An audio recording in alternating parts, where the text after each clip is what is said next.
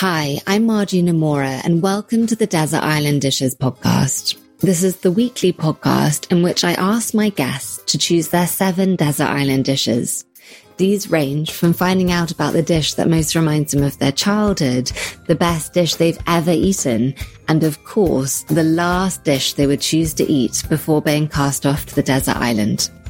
How are you? I hope you're all well. Last week, I told you about the live recording of Desert Island Dishes that I'm doing on the 2nd of February. And it's so exciting that so many of you are coming. There are, I think, literally two tickets left and I would love for you to get them. All the details are in the show notes for today's episode and on my Instagram highlights. So just follow the link and get your hands on them, and I will see you there.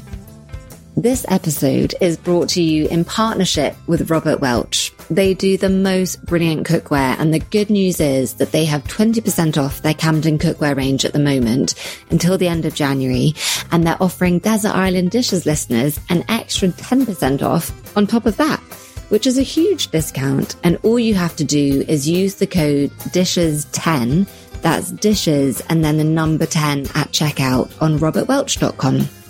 I genuinely have pretty much the whole of their Camden cookware range and it really is great. So thank you so much, Robert Welch. And if your pots and pans need a bit of a new year overhaul, now is the time to do it. Without further ado, here is today's episode. My guest today is Ainsley Harriott. Ainsley is a chef a TV presenter, a businessman, and a cookbook author. He's sold more than 2 million cookbooks worldwide, and he now has his own range of supermarket foods, including couscous, risotto, soups, and cereal bars. He won the heart of the nation during his time presenting Ready Steady Cook and became one of the most recognized TV personalities. He's back on our screens with a new series called Ainsley's Caribbean Kitchen, which is very exciting. Such is Ainsley's popularity that back in 2015, there was a petition to get him on the new 20 pound note and it gained more than 25,000 signatures. Welcome, Ainsley. Thank you very much indeed. Wow. I'm, I've been, I've been so excited about doing Desert Island Dishes because uh, it really gives one an opportunity to talk talk passionately about something that you, you love doing. And ever since I was a little boy in the kitchen with my mum, like we are today in the kitchen, and it's uh, it's the heart of the home, isn't it? Yeah, completely. Oh, well, Ainsley, honestly, I've been so excited to get you on, and I wondered, did you know about the banknote petition? Um, I vaguely knew about it. You know, I, have also got a 15 year old son called Joe, and he's. Uh, constantly saying to me, Dad, have you seen this? Dad, have you seen that?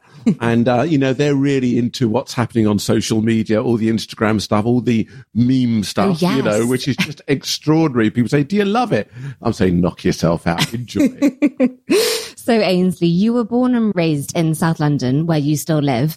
Your father was a very successful jazz pianist, and your mother was a nurse and a fantastic cook from the sounds of it. So, let's talk about the first desert island dish. And that's the dish that most reminds you of your childhood. Mm.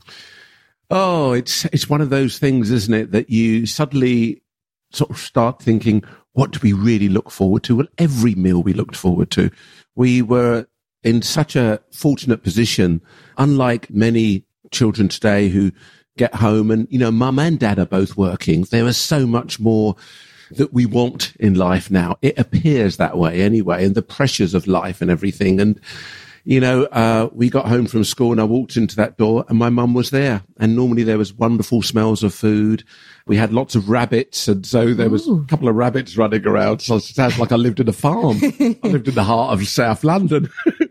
but, you know, there, it, there was always beautiful smells in the house. And that was a result of my mum putting a lot of love and care into what she was doing, most of all, nourishing her family and in the best way possible in how she was taught to cook. And my grandfather, having been a, a, wonderful cook and still trying to find out when he was, he cooked for one of the presidents at the White House. Yeah, he cooked for Roosevelt. I, I don't know, it was Roosevelt. We kind of worked out that it was before Roosevelt. We started looking at all sorts of Hoover. We started looking at all sorts of people, but we still haven't found out. It was almost like, uh, they just didn't keep that information on file, which is a bit sad. Yeah. Because at the time of Obama being in power, I so wanted to be able to sort of relive those moments and say, I'm back at the White House. Yes. My grandfather was here, you know, 70, 80 years ago, and I'm repeating that now and uh, really excited about it. But in answer to your question, um, you know, what food reminds me of my childhood? I think cornmeal porridge is one of those uh, that remind me of my childhood because everyone likes a bit of porridge before they go to school. But one of the things I remember my mum is putting the cornmeal and the milk and the nutmeg and uh, a few of the other sort of spices. I don't know whether there was a little bit of uh, allspice in there. I'm not quite sure, but she used to spice it up and uh, leave it, and then in the morning just come and turn it on on a very gentle heat and stir it very very slowly. And uh, for anybody who has experienced that, it's it's it's it's kind of it's another sort of aromatic kind of one of those smells that you go, ah, cornmeal porridge, you know, it's just, and I used to put evaporated milk on it. Oh, know, now you're talking. That uh, sounds good. more nutmeg, mum. So, so you'd have the cornmeal instead of oats. Yeah, instead of oats, we'd have cornmeal porridge before we went to school, which I absolutely loved. Not every morning, you know, sometimes it did get a little bit frantic. And later on, I remember my mum going back to work at St. James's Hospital when we were a little bit older and uh, we had to sort of fend for ourselves. And that's when I kind of recognized the fact that I liked wholemeal porridge because I just knew how to do it. Yes. it's almost one of those things that instantly you put that there, that there, that there, and you know it's going to work.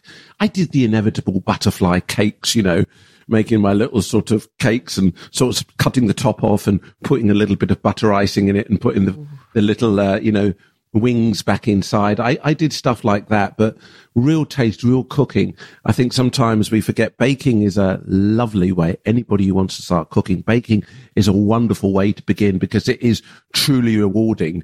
You know, you're putting something in which doesn't look like anything and then it comes out either as a beautiful loaf of bread or as a beautiful sponge cake or something like Yeah. that. It's almost like scientifically magical, if you know Yeah, it's completely magical. And mm. discovering that as a child, I mean, there is nothing more exciting. Hmm. I read a piece from you where you said, and this is a quote from you, my mom cooked as a way of showing love. I remember hearing guests praising her food and it dawned on me that this was a very simple way of making people happy. And I thought that was such a lovely way to look at cooking. It's not just something that we sort of have to do, but every time you do it, it is an act of love. And as you say, it's a surefire way to make people happy, but it's also not selfless, is it? Because you get so much pleasure out of cooking for other people. Immense, immense pleasure. You know, we're talking today, not enough uh, time spent with families around tables and stuff. But when you do have that opportunity and you cook for your loved ones and even your extended family or your friends, people that you really care about, and you all sit around eating, I don't think there's any greater pleasure, quite honestly. I think it's just lovely to look at each other and, and there's a, there's a feeling of real togetherness. You know, I had my uh, daughter and her boyfriend here at the weekend and she was only popping over to watch a bit of football. We're all Arsenal fans and, then uh, suddenly she said, "Oh, Tristan's coming over." And I said, "Great!" And I just cooked beautiful lamb stew, root vegetables, and everything else, and taters and parsley. Just it was quite simple after my sort of Caribbean sort of spicy, spicy um, connection for uh, weeks and weeks on end. It's kind of really nice just to do something as simple as that. We had such a lovely time. Lucky old Tristan. I know. A couple of movies. Were hey. And I read that it's been really important to you to instill a love of cooking in your children. Is that something that they do share with you? Yeah, absolutely. They uh, are they good cooks? Um, okay. You know, I think it's really difficult when you get a good cook in the family because uh, They've got a lot to live up to, ain't I know every every person who cooks, whether they're cooks professionally at work or great cooks at home, mums, dads, whoever it is. We all know what that's like. Uh, having your children around the kitchen, great when they're young, showing them how to make pizzas, put this top and everything else. But sometimes it's just knocking it out. Let's get this meal together. And love still goes into it, but it's just get it together. Children have a tendency, especially when they get to teenagers, of half chopping something, then walking away. you know, I've got a message. No, I'm Um, sure. I, I'm sure I never did that. so I think I've installed the the love of food, and whether they're dining out, whether they're ordering in, they know what good food tastes like or should taste like, and I think that is uh, that's something that we have got better and better at in this country now. We are so much more aware and so much more of a yeah, as I say, aware of of food. Most people go out now. We, we know what a jus is. You know Yeah. what I mean? And little things like that. You don't look at a menu and get embarrassed. You actually pick it up and think, Oh, that sounds lovely. I'm going to have that. You know what I mean? Yeah. It gives us that, that, that, that sense of connecting. Also, it sounds so silly, but in order to learn how to be a good cook, you do have to learn how to be a good eater. Like you Yeah. have to eat as many different things as you can. And Absolutely. Open your eyes, open yeah. your taste buds. More importantly, open your mouth to yeah, new flavors. I mean, that's the excuse I use anyway. Yeah, well, it's, it's not. It's not for. It's not. It's not for everybody. You know, not everybody has that ability to. How can one say? Not everybody has that ability to try new things. Uh, you know, they do look at stuff and turn their nose up. Okay, so let's talk about the second desert island dish. What was the first dish that you learned to cook?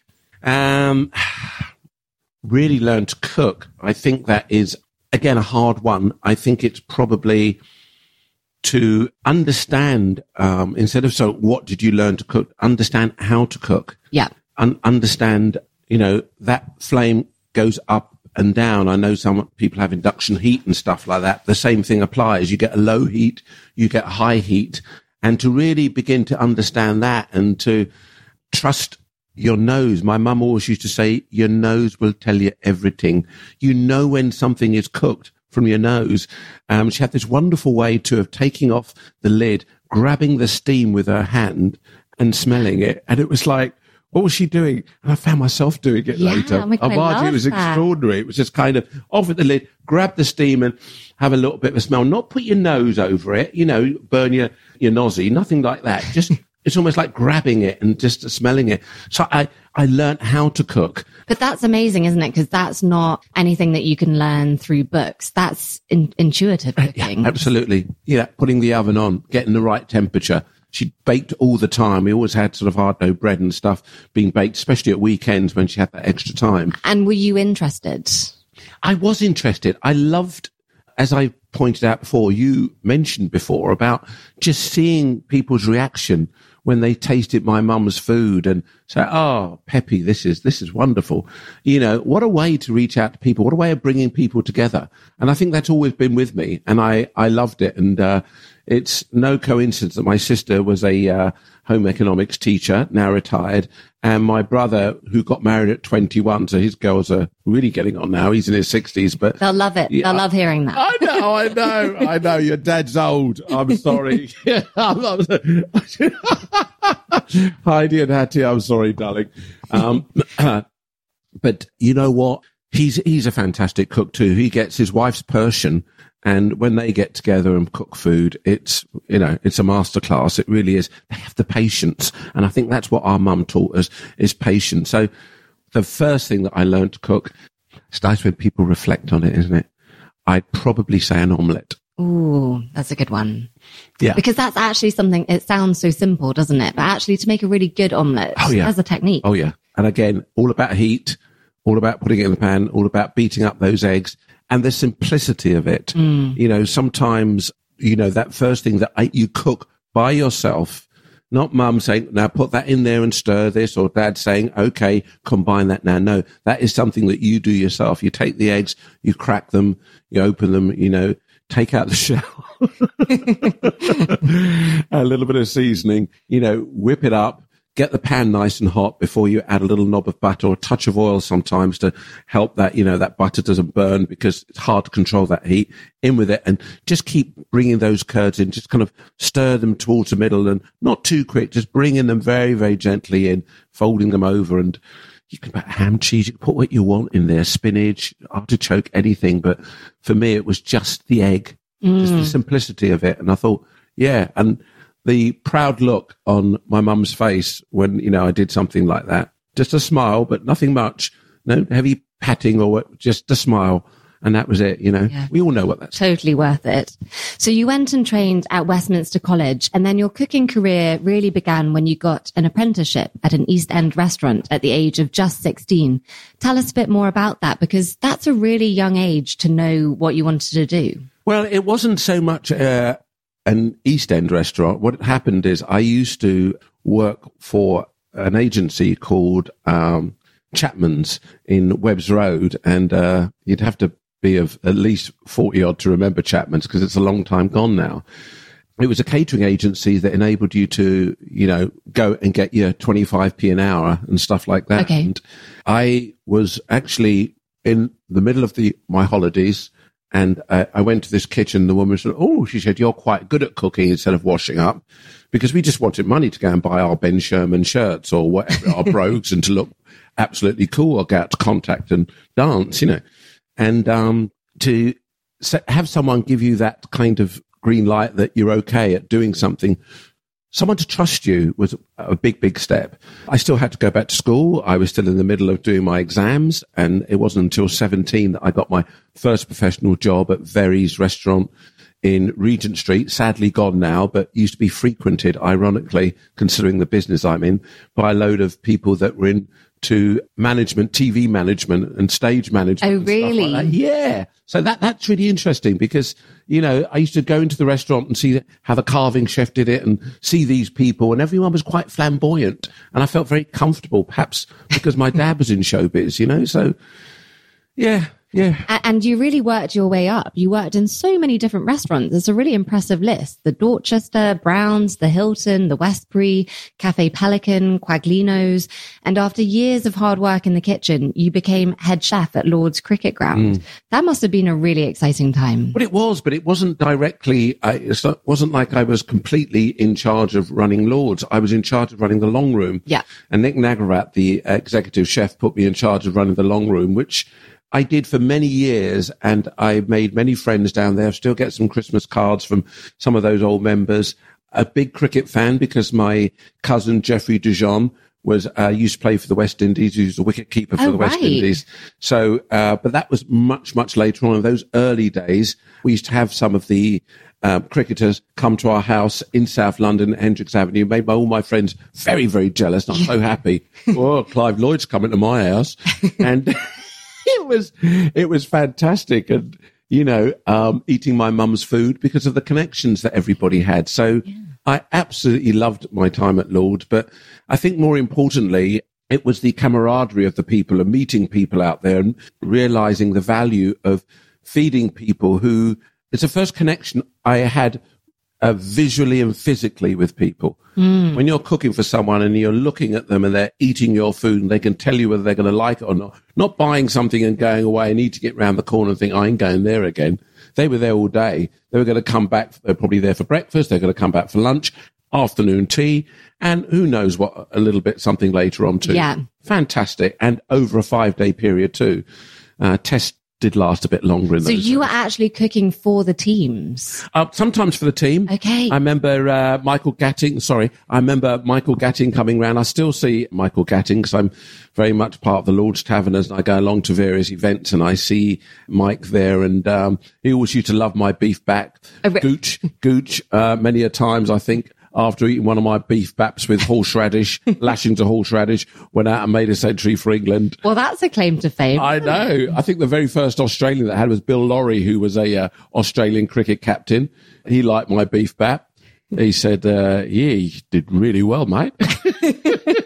And being a head chef, it, it must be so different because it comes with a lot of extra responsibility, but then I guess it also comes with a chance for you to put your own mark on things. Was it something that you'd been working towards for a while? Like, was being a head chef the end goal? I think you have to be careful when you do want to become a head chef, especially around about that time, because head chefs, you had less and less time with the food, cooking the food.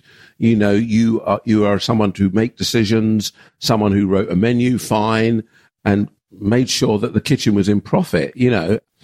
It's not always the best job to have. You know, I've got a, a mate who is a, uh vice principal at Geelong Grammar School, and he said he loves it because he still gets to teach a bit. If he was principal, he'd be out there promoting the school the whole time. Yeah. It's sort of the higher up you get, the less you do the thing that I you were actually there Trained to do. Yeah. It's Um, bizarre, isn't it? Some of them are great. Some of them remain in their kitchen and uh, and do it. But uh, you know, I haven't got a restaurant now.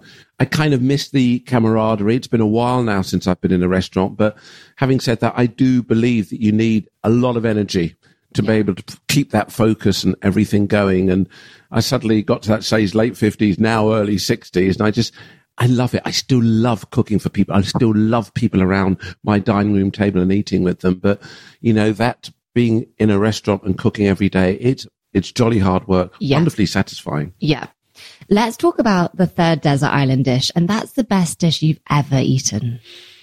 Mm. Now, you know, uh, that's, you know, such a difficult one to sort of say that is the best thing that I've ever eaten because quite often the best things that I'd ever eaten came out of my mother's hands, you know, or came out of one of the pots on the stove that my mother had prepared it in because it's homely, it's warm, it brings a, gr- a great sense of belongingness. You know, you feel, you feel whole as a person. We all go home and have that connection with, you know, mum's Sunday roast or the wonderful pudding or whatever it can be. It doesn't have to be mum. It could be dad too.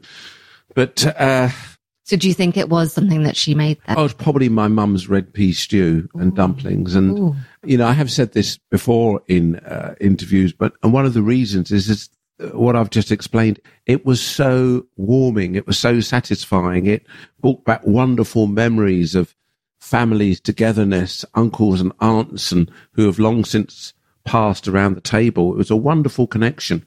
Yes, I go out and eat in some lovely restaurants, but they're constantly changing. Food just evolves. You know, what, what's the next trend? What's the next trends? That is not a trend. That is a, a food that is, has its identity, that has its soul and, and gives me immense satisfaction when I think about Yeah. it. Isn't that amazing? Like how happy she would be to know that of all the things you've ever eaten, that is your answer. Like I think that's what we should all be aiming for. I know, I know. To reverse that question, I read that when you were in Japan, you ate raw chicken and cow womb. And I wondered, how was that?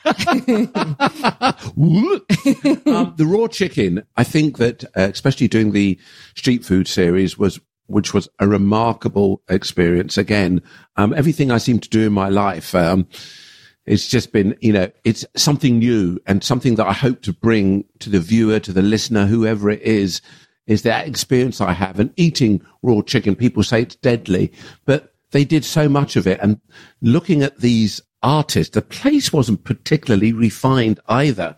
But I've been in many kitchens that are not looking refined. Yeah. I've seen chefs turning out some amazing food. Do You know what I mean? And this is all globally too. To eat the raw chicken, I was I was quite amazed. Very tender, very soft, and you know it's all about how the chicken is reared, isn't it? And I think that is the absolute key. You know, people used to turn their nose up at pork before. It's one of the cleanest animals now. You get the most wonderful flavors. So I think uh, that was uh, pretty amazing. And I, I, I was quietly surprised, you know, and, uh, you know, it was more these look of shock horror on the cameraman and soundsman's faces when I put that meat into my mouth, my you know, and they expected me to sort of fall over, you know, fall on the floor and pass out or sort of start having some sort of choking fit or something. Delicious. And, uh, what was the other thing? The, the cow, the cow womb. yeah, um, the cow womb.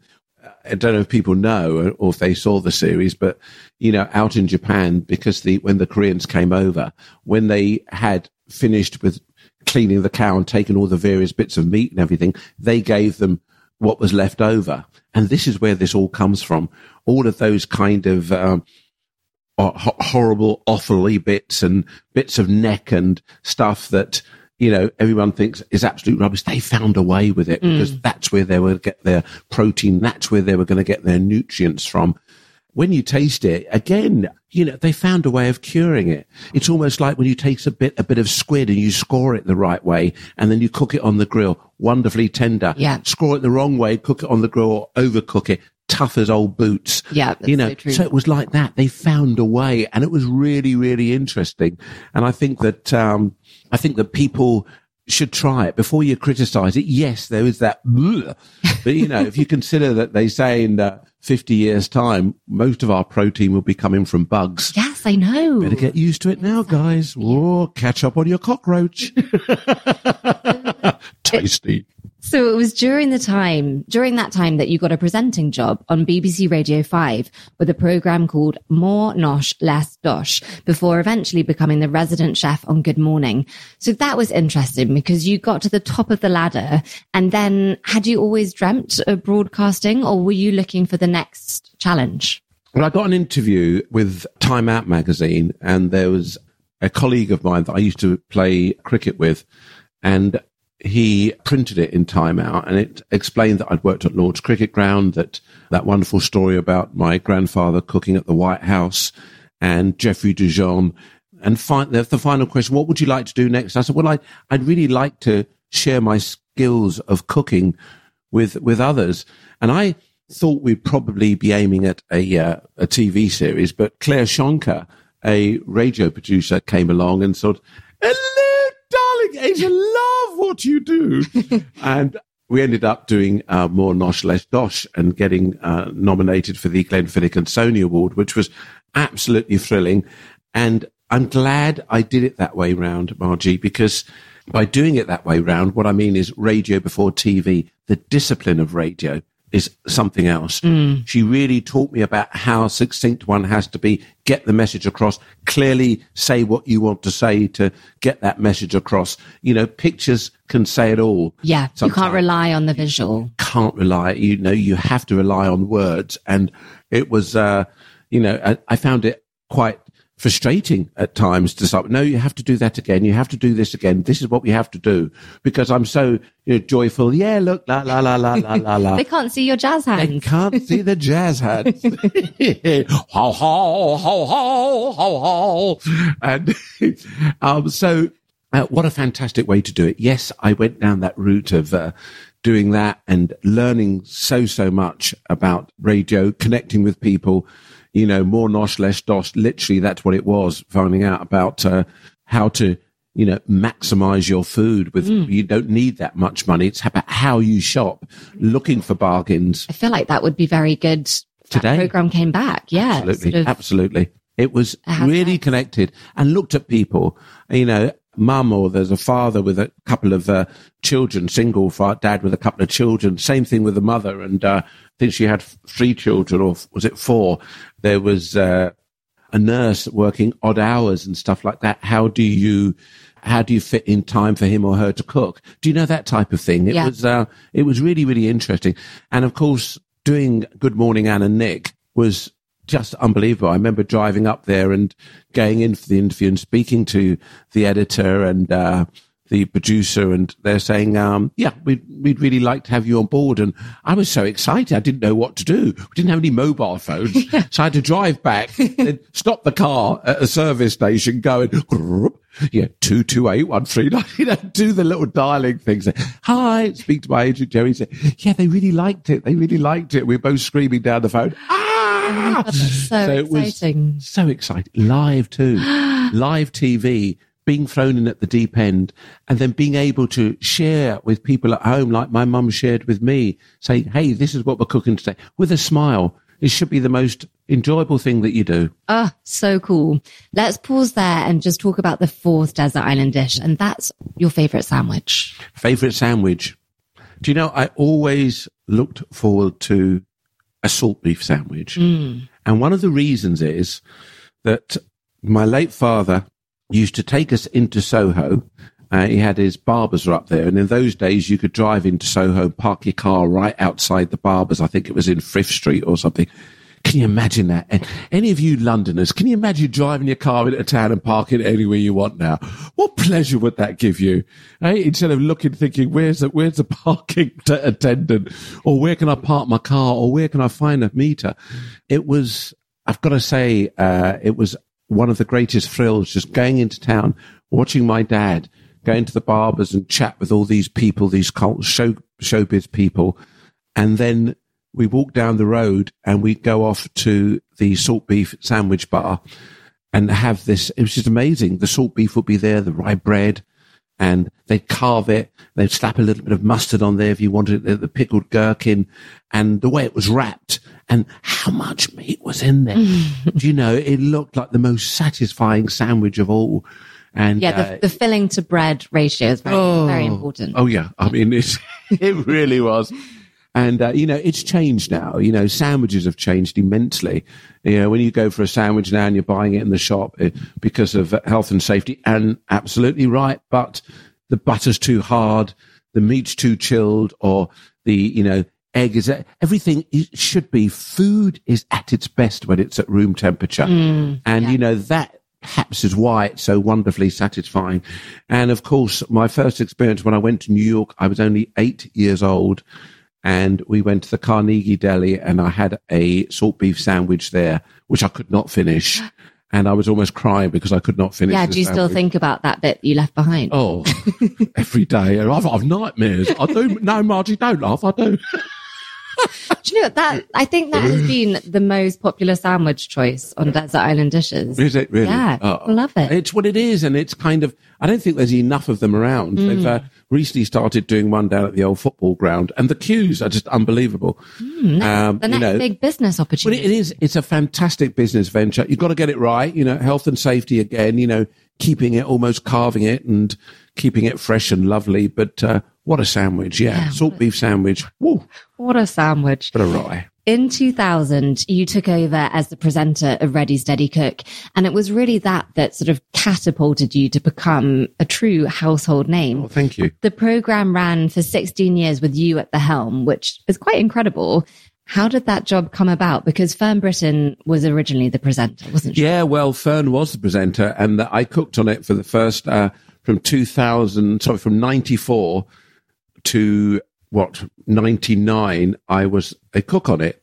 And loved it, and I still have the record of twenty four unbeaten, which Oh my is goodness, uh, I know. I think next next was Phil Vickery with nineteen, and then James Martin with seventeen unbeaten. But I, I like how you got that in there. I absolutely. Not much you get done in life. but Ready Steady Cook champion, yes.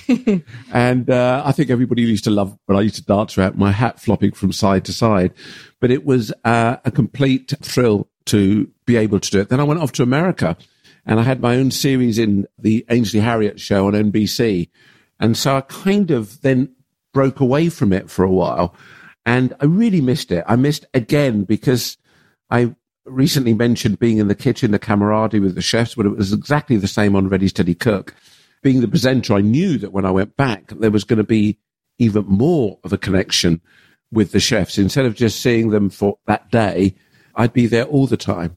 And uh, anyway, and explaining how did it come about, I got a telephone call, um, or my agent got a telephone call from Linda Clifford, who is the executive producer, saying we'd like Ainsley to take over. And I think Fern was either, you know, whatever she was doing, she might be going to ITV or doing something else, but um, still, you know, fantastic presenter, Fern Britton. Love her, you know, and just her relaxed manner. She's just brilliant.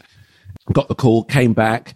I was in two minds, didn't know whether I was going back to America or not, but I was desperately missing my family here. The children were growing up and, uh, you know, they just didn't needed me around family. So I thought, yeah, great. I'm going to do this. Started Ready Steady Cook in 2000. I came back from America and thought I'd do this for a couple of years.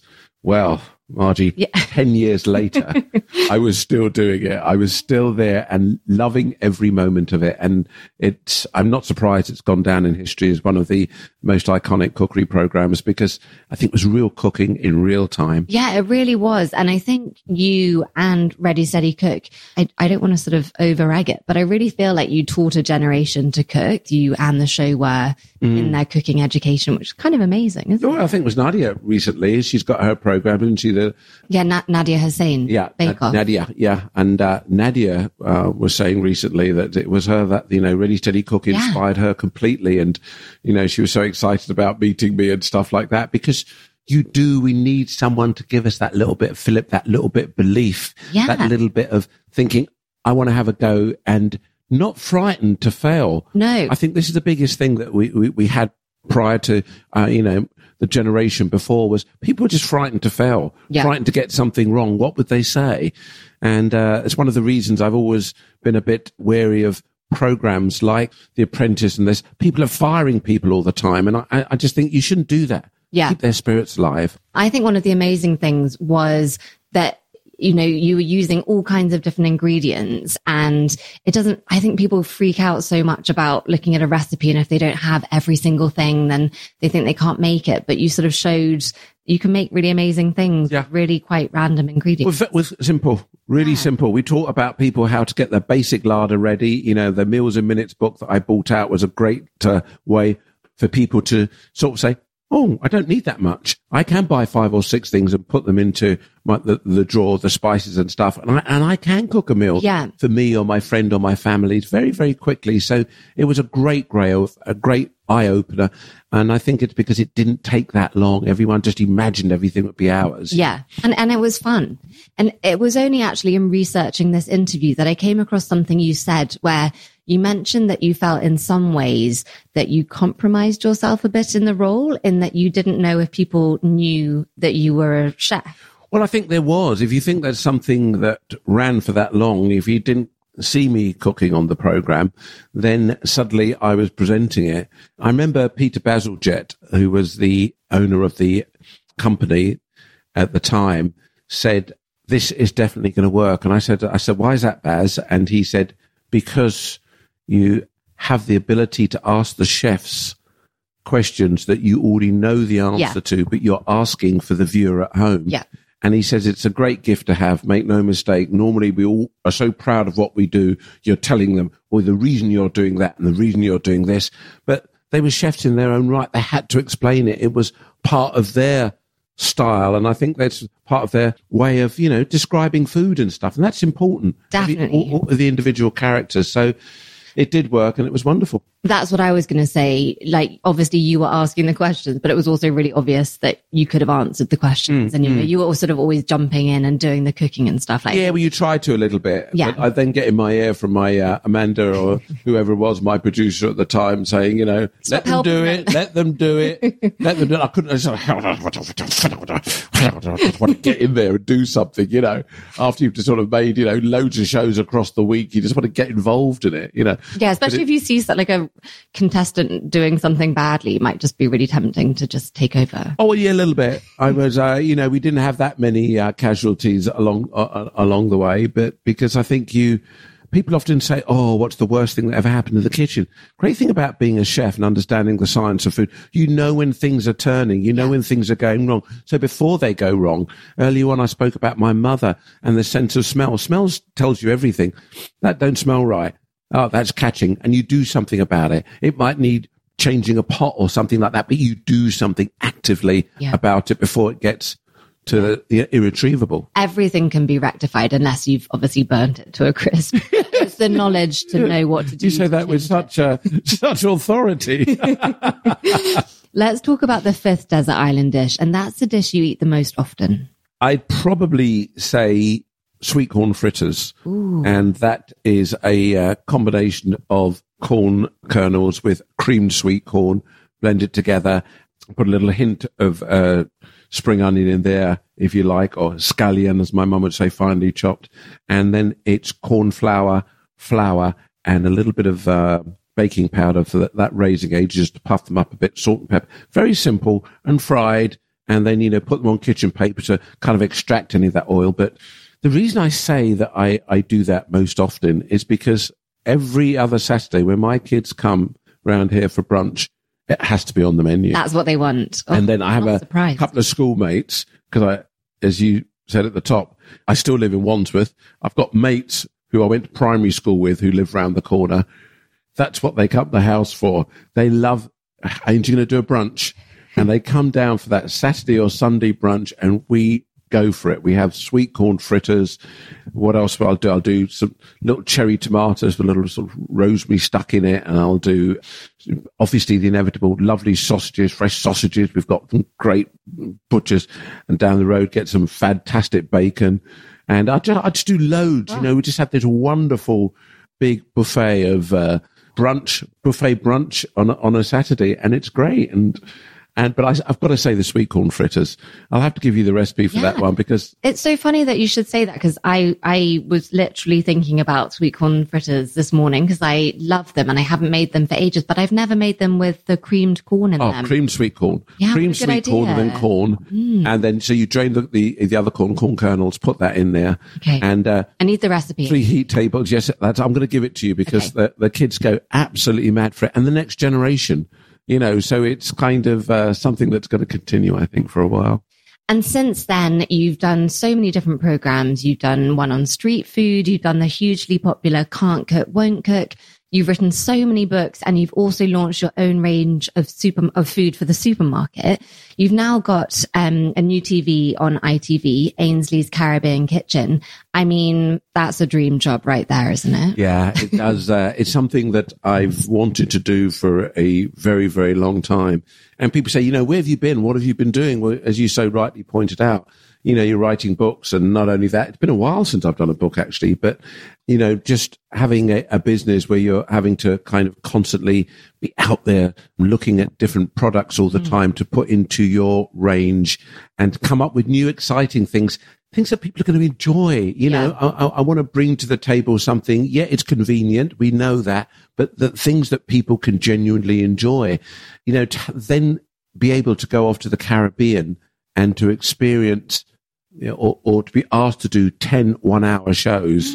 Uh, That's amazing. It, it, was phenomenal. I could never ever turn it down. It was a busy time. You know, it was a tight schedule. We had to get it done within a five week period. So it was fully on. Yeah. But, uh, we and, did it. And the first one is on Jamaica, isn't it? Yeah. And your parents are from Jamaica. Yes. Your dad got a music scholarship to come over to the UK. He certainly did. So have you spent a lot of time over there? Not not enough, okay. really. I, I, uh, I, I, I was saying before that I, I went to Jamaica when I was eight, and my very, very first time, and met my grandfather mm. and uh, met uh, many other relatives. My uncle Harry, who I saw the other day at uh, my uncle's funeral, and I hadn't seen him since I was eight years old. It was like Uncle Harry, oh.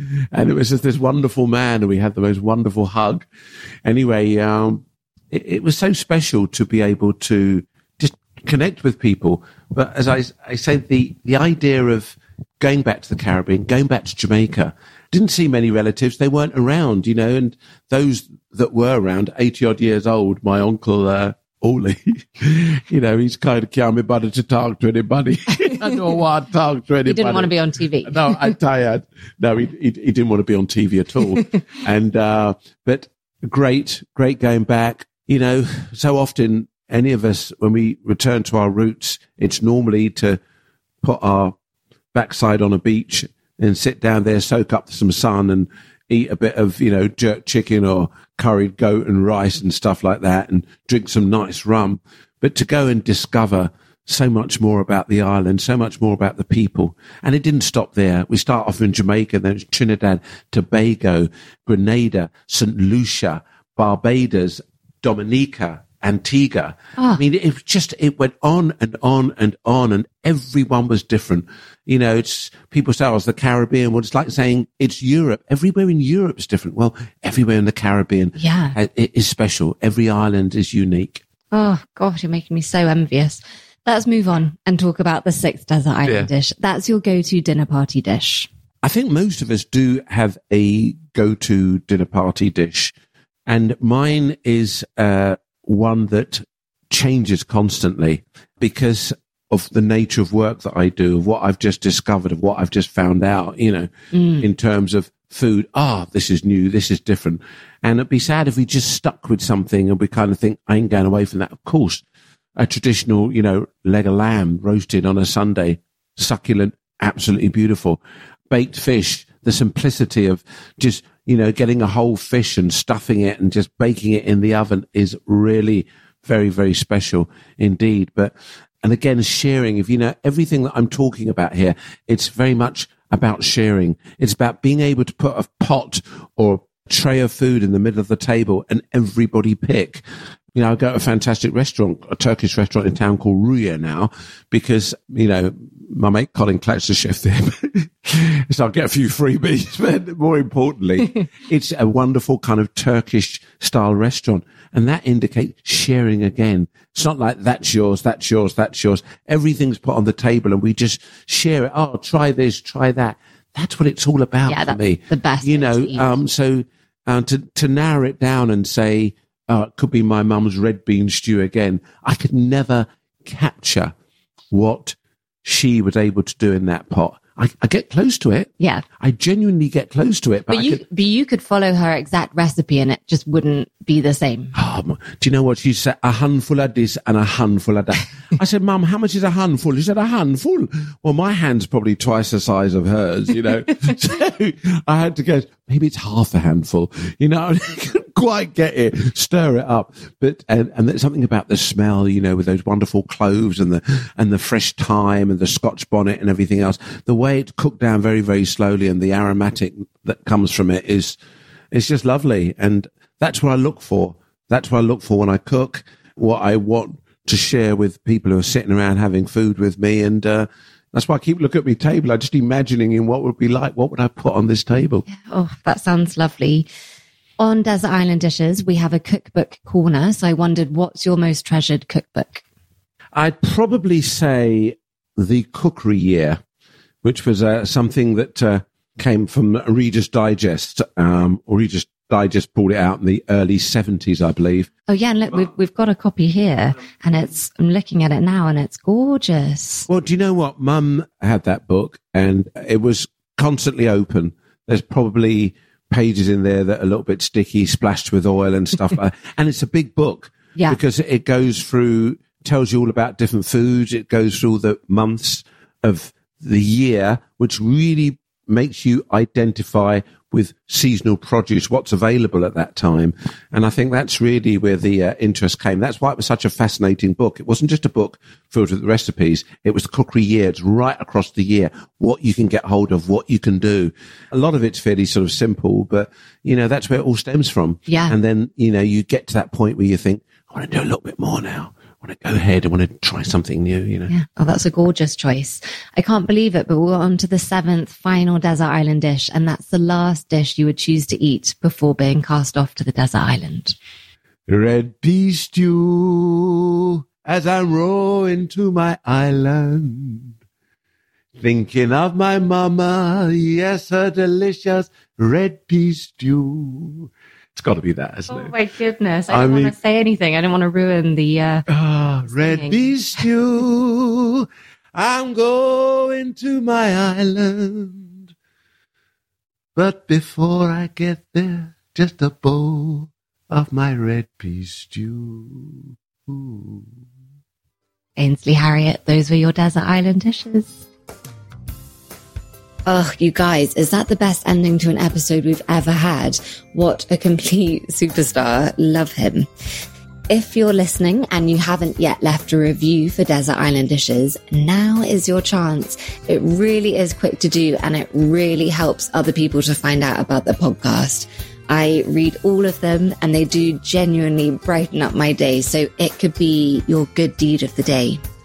Thank you so much for listening. You can find me on Instagram at Margie Nomura and you can visit the website desertislanddishes.co where this week I've shared Ainsley's sweet corn fritters recipe. It's a real goodie.